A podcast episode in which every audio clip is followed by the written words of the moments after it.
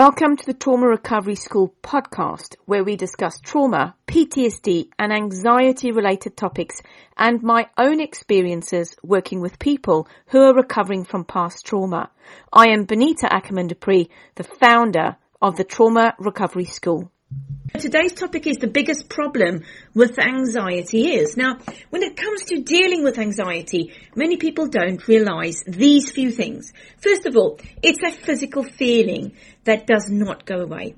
It gets in the way of life. It gets in the way of enjoyment, in the way of happiness.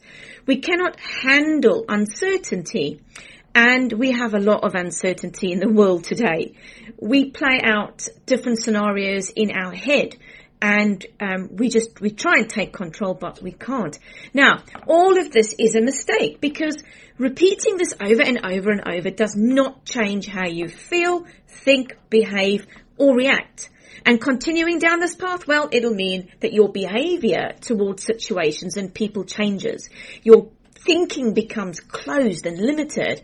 How you feel about going out or being social creates its own host of problems and your reactions are fear or flight based. Anxiety is a symptom of what's happening in your life now or an indication of your past trauma.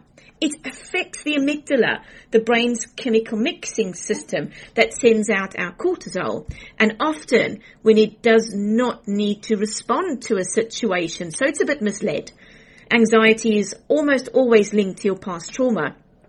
Did you have a difficult relationship? Maybe you had a difficult childhood. Uh, perhaps complex family dynamics all let down by friends who deeply hurt you, or maybe you were just bullied at school. You know, children can really be awful to each other. Now, if you need help to identify if you've had any past trauma or if your anxiety is linked, we can help.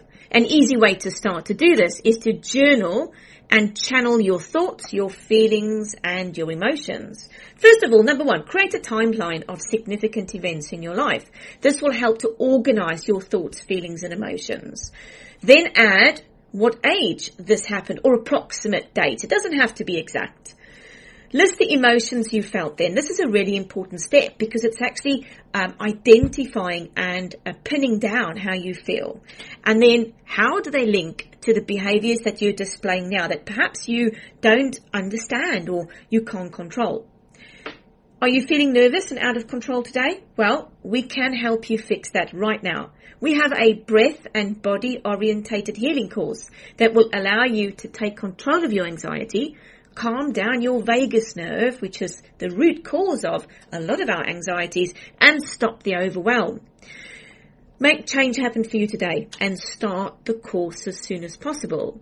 You can look at our course on our website. So go and visit www.anxietyrecoveryschool.com. Go to our store page and check out our breath and body orientated healing course.